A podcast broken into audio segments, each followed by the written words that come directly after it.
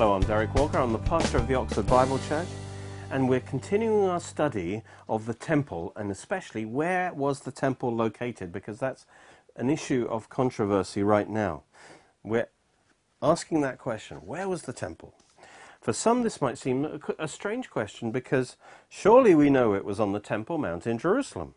But this has been recently thrown into question by Ernest Martin and Robert Cornuke who've proposed it wasn't on the Temple Mount at all, but in the city of David, and it was actually the Roman Antonia fortress that occupied the Temple Mount. And previously, I explained that this isn't just an academic question, but it has a vital spiritual importance. This is because the control of the Temple Mount is at the heart of the present spiritual warfare. And that's why it's the most fiercely contested piece of land on the earth the Temple Mount is still holy ground, and it will play a vital role in the fulfillment of God's purposes through the rebuilding of a Jewish temple there. But Satan is opposing God's purposes and wants to control the Temple Mount. So there's a battle between Israel and radical Islam over the control of the Temple Mount and Jerusalem, which is actually at the heart of the bigger issue of Israel's very existence in the land because the temple in Jerusalem is the key spot, which God has ordained to be the control center of the earth, the place from which the great king will rule the earth.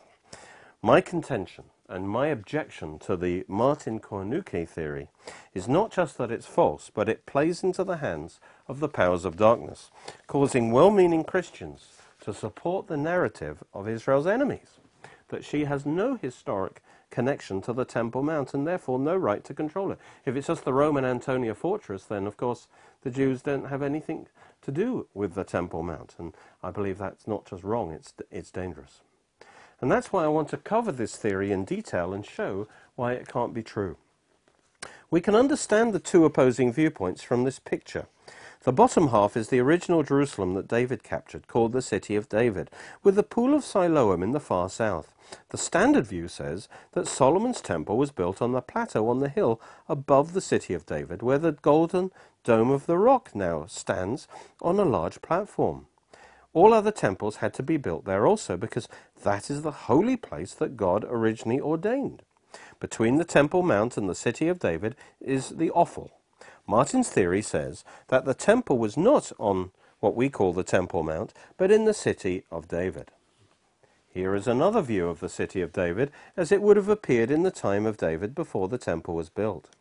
The reason the original Jerusalem was built on a narrow ridge rather than higher up on the mount to the west or the mount to the north, and it's the mount to the north that can be seen in the picture, uh, the reason, as I say, that Jerusalem was uh, built on this narrow ridge in the south is the Gihon Spring.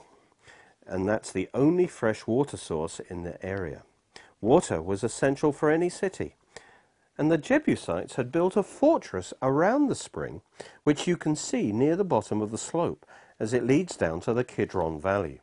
And this Jebusite fortress was recently discovered and is now called the Spring Tower.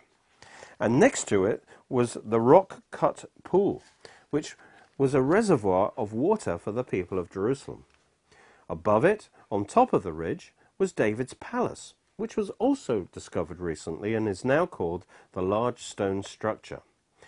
Also, you can see today in Area G the Millo, which was necessary as a foundational support for David's large palace, and that's the, the stony um, sloped uh, as it were, foundation for the palace at the top. Houses and storerooms also from the Second Temple period were found at the base of the Millo and can be seen today. In Martin's theory, the temple covered the whole area of David's palace, the Millo, and the spring fortifications in the city of David. But the standard view, in the standard view, the temple was built on the higher ground above and to the north of the city of David uh, at the top right of the picture. Well, you should already see some fatal flaws with Martin's theory. The Temple Mount, which is called Mount Zion in the Bible, should be on a mount. But the city of David can hardly be described as being on a mount. it's on relatively low ground compared to its surroundings. And secondly, the narrow ridge of the city of David just doesn't give enough room for the dimensions of the Temple Mount given in the Bible in the Jewish records. Thirdly, the recent archaeological discoveries of the buildings around the spring and higher up on the hill show that they were actually in, continued to be in use throughout the time of the, of the first temple. But that would be impossible in Martin's theory because they would be underneath this Temple Mount of his. Now, what we're going to do now is follow the history of the temple and see how the generally accepted view fits, the, the, uh, fits perfectly all the scriptural clues, whereas Martin's theory fails consistently.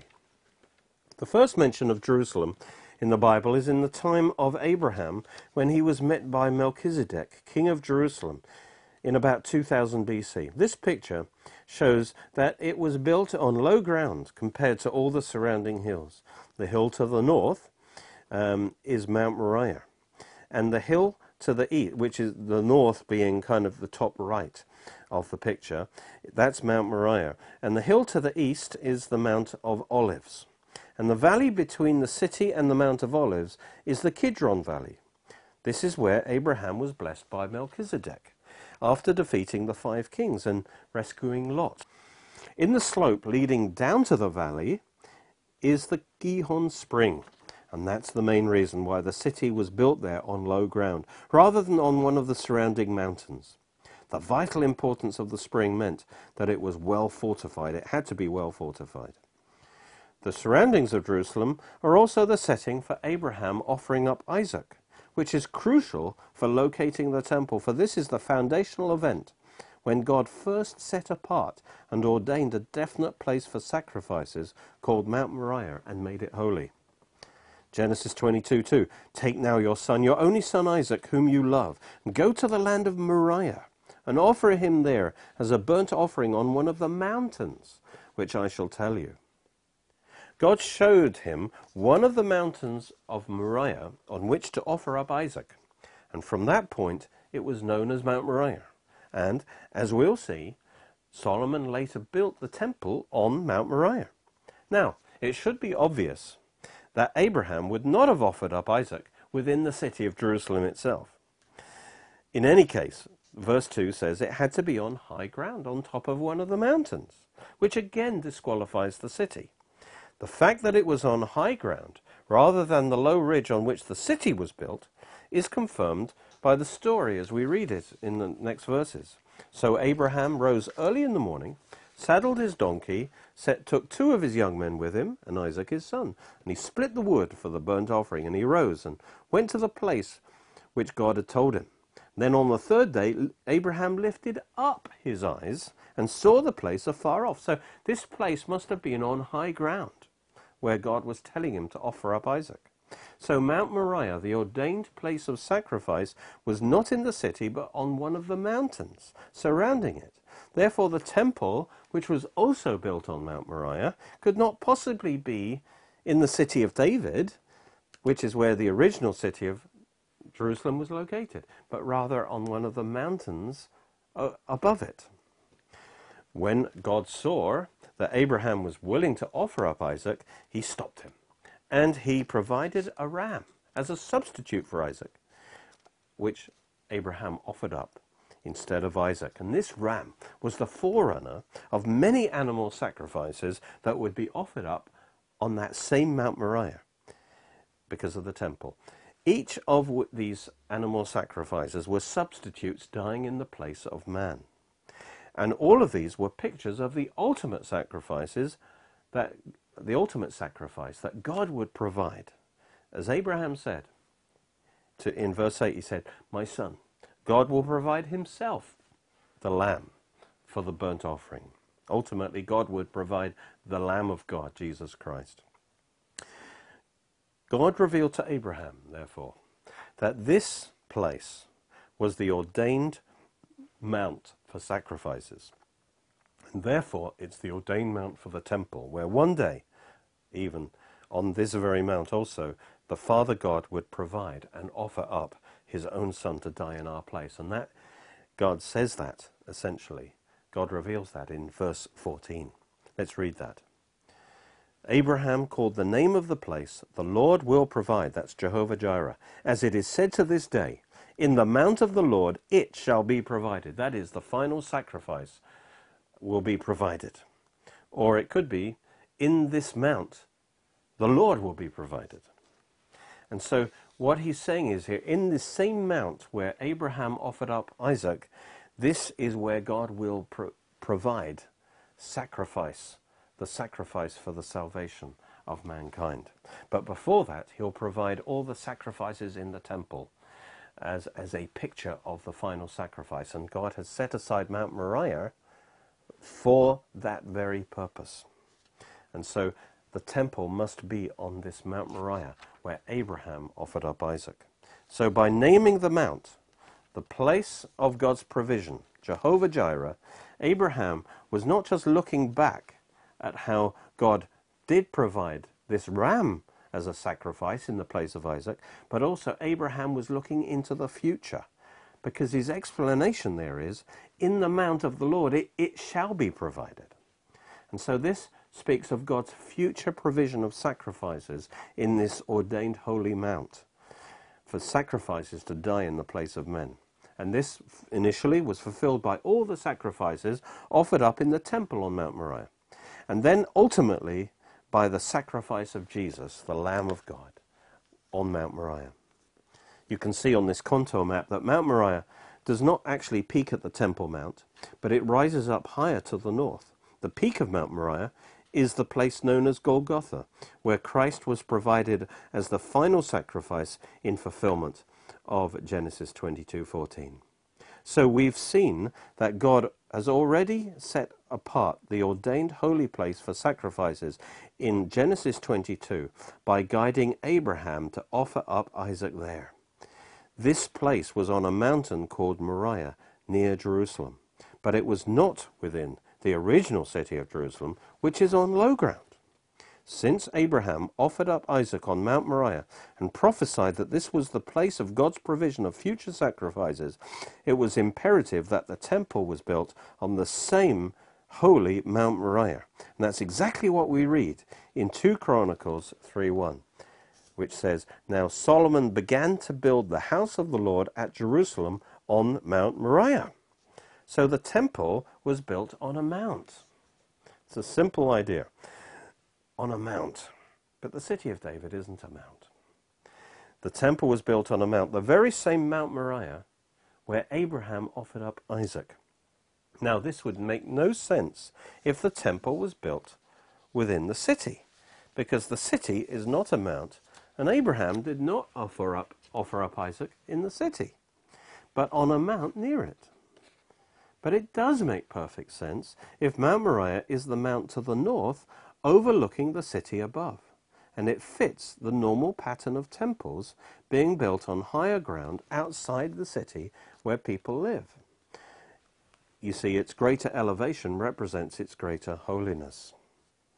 This is a picture of the Jebusite city of Jerusalem from 1800 BC to 1000 BC, when it was captured by David. Notice the Jebusite fortress around the Gihon spring on the lower slopes and David's palace on top of the Millo.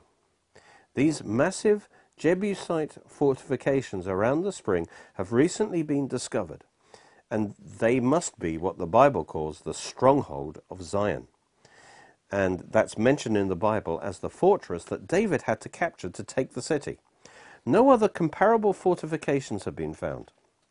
2 Samuel says that David took the stronghold of Zion, that is, the city of David.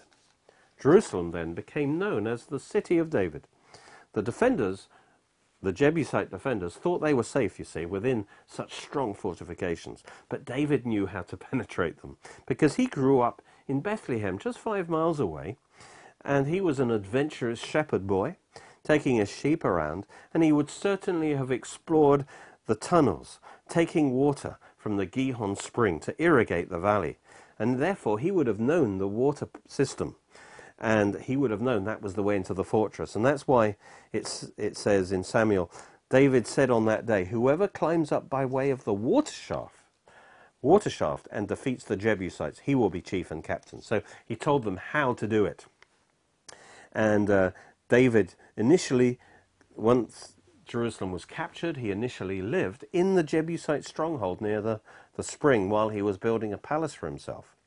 Then he built the, the, that Millo in order to build his palace at the top. Then Samuel 5 says, Then David dwelt in the stronghold and called it the city of David, and David built all around from the Millo and inwards. Then Hiram, king of Tyre, sent messages to David and cedar trees and carpenters and masons, and they built David a house. So David now builds his palace at the top of that hill, and that's been discovered. The foundations have been discovered. A few verses on, in verse 17, we read, When the Philistines heard that they had anointed David king over Israel, all the Philistines went down, went to search for David. And David heard of it and went down. Notice, he went down to the stronghold. So David is now dwelling in his palace at the top of the hill there, but because of the Philistine threat, he went down to the greater security of the original Jebusite stronghold around the spring. So this just confirms that David's palace was built at the top of the Millo, just where they have discovered the foundations of the large stone structure. Now, if Martin's theory, as we've got pictured here, is correct, the temple was built above David's palace. So we have to believe that Solomon knocked down David's palace in order to build the temple. But as we continue the history, we will see that this is impossible. David gives us the next key also about the true location of the temple, because God supernaturally led David to the exact spot where he wanted the altar of the temple to be. And he caused David to build the altar of the Lord there in a specific place. The altar, actually, as the place of sacrifice, is essential to any temple, and it must be the first part of a temple to be established in order to consecrate the whole area for holy use. And so fixing the altar was the first stage of fixing the place of the temple. And we're told that the altar was built on the threshing floor of Ornan the Jebusite. And it fixed the exact location of the temple according to 2 Chronicles. It says, Now Solomon began to build the house of the Lord at Jerusalem on Mount Moriah, where the Lord had appeared to his father David, at the place, at the altar, that David had prepared on the threshing floor of Ornan the Jebusite. Let's look at this story. It's an amazing story. In Chronicles 21, it says, God sent an angel to Jerusalem to destroy it. As he was destroying, the Lord looked and relented of the disaster and said to the angel who was destroying, It's enough. Now restrain your hand. And the angel of the Lord stood by the threshing floor of Ornan the Jebusite. Now this was the moment when the judgment was stopped. And the next verses explain why it was stopped and how this event determined the location of the future temple. It says, Then David lifted up his eyes and saw the angel of the Lord standing between earth and heaven, having in his hand a drawn sword stretched over Jerusalem. David, who was in the city, looked up and he saw this massive angel standing on higher ground above the city, pointing his sword toward the city as if about to destroy it. And verse 15 actually tell, tells us exactly where the angel was standing. It he wasn't in midair, but rather it says the angel of the Lord stood by, next to, the threshing floor of Ornan the Jebusite. So the angel was standing at the top of the mount between earth and heaven, adjacent to a threshing floor. And that's a vital clue as to where the temple was built. As in all of the uh, appearances of the angel of the Lord in the Old Testament, this angel was actually the Lord himself, a pre incarnate appearance of the Lord Jesus. This is confirmed in 2 Chronicles 3:1. Solomon, it says, began to build the house of the Lord at Jerusalem on Mount Moriah, where the Lord had appeared to the, his father David, at the place where David had prepared on the threshing floor of Ornan the Jebusite. So here it, the angel of the Lord is called the Lord himself. The sight of this mighty angel with sword drawn caused David to cry out to God. we read, David and the elders, as a result, clothed in sackcloth, fell on their faces. And David said to God, Let your hand, I pray, O Lord my God, be against me and my father's house, not against your people, that they should be plagued. Therefore, the angel of the Lord commanded Gad, the prophet Gad, to say to David that David should go up, notice, go up, and erect an altar to the Lord on the threshing floor of Ornan the Jebusite. So David went up at the word of Gad, which he had spoken in the name of the Lord. David was told to go up from the city to the higher ground above it, to the threshing floor of Ornan the Jebusite, and build an altar there on his threshing floor, right next to where the angel was standing, so that he could offer an atoning sacrifice there in the immediate presence of the angel, which would then stay the hand of judgment on Jerusalem. We read, Now Ornan turned and saw the angel, and his four sons who were with him hid themselves, but Ornan continued threshing wheat. This Ornan was obviously made of strong stuff. He just carried on working even in the presence of this mighty angel. Ornan was on the threshing floor, threshing wheat there, and he too saw the angel standing next to the threshing floor. We read, So David came to Ornan, and Ornan looked up and saw David, and he went out from the threshing floor and bowed before David with his face to the ground. Then David said to Ornan, Grant me the place of this threshing floor, that I may build an altar on it to the Lord. You shall grant it to me at the full price, that the plague may be withdrawn from the people. But Ornan said to David, Take it to yourself, and let the Lord, my lord the king do what is good in his eyes. Then King David said to Ornan, No, but I will surely buy it for the full price, for I will not take what is yours for the Lord nor offer burnt offerings with that which cost me nothing. So David gave Ornan six hundred shekels of gold by weight for the place. And David built there, that's on the threshing floor, an altar to the Lord, and offered burnt offerings and peace offerings, and called on the Lord. And God answered him from heaven by fire on the altar of burnt offering. So the Lord commanded the angel, and he returned his sword to his sheath. Amazing story. You see, by sending fire on the altar, by stopping the judgment of the angel, God confirmed that he had accepted David's sacrifice. And that also meant that the altar that David built was in exactly the right place on the threshing floor. So from that time, David started sacrificing at this God ordained altar, which then became the location for the altar of the temple. Chronicles says, At that time, when David saw that the Lord had answered him on the threshing floor of Ornan, the Jebusite, he sacrificed there. So, number one, the location of the temple altar was now fixed as being on the threshing floor. Also, secondly, the place where the angel of the Lord stood, he had stood on higher ground, that must be the top of the hill, above the threshing floor. That then fixed the place of the Holy of Holies which would be the starting point for the building of the temple structure itself. They would have started building from the temple of Holy of Holies and worked from there. And that's exactly what 2 Chronicles says, 3.1. Solomon began to build the house of the Lord at Jerusalem on Mount Moriah, firstly, where the Lord had appeared to his father David. So this says that the Holy of Holies was where the angel appeared to David. That's at the top of the hill. And secondly, it says they built the um, at the secondly at the place that David had prepared on the threshing floor of Ornan the Jebusite. So this confirms that the altar of the temple was where David prepared an altar on the threshing floor. The two key points of the temple, the Holy of Holies and the altar position, was now fixed by this experience.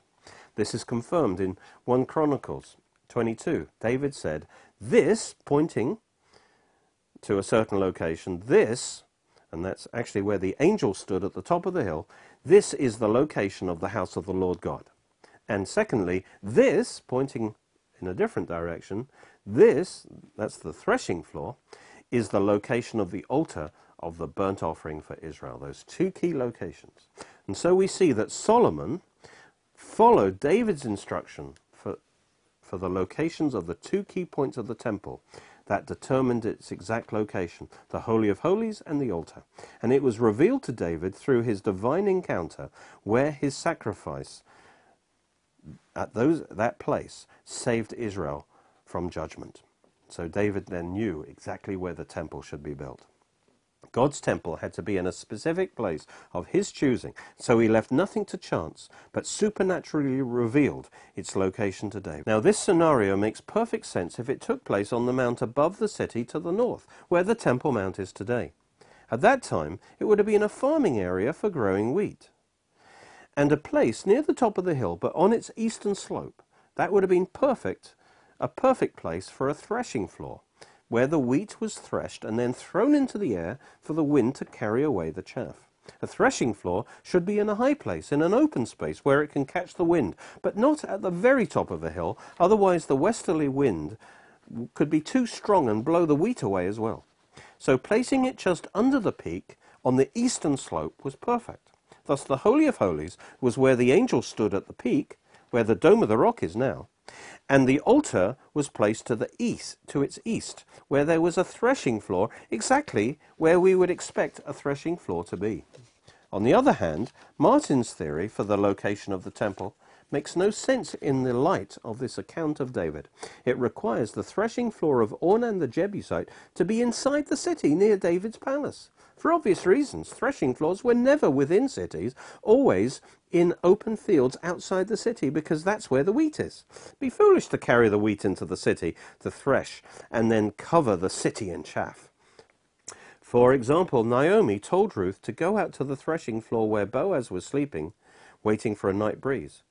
And after she asked Boaz to marry her, it says, then, that's in the morning, she went into the city. So the threshing floor was outside the city.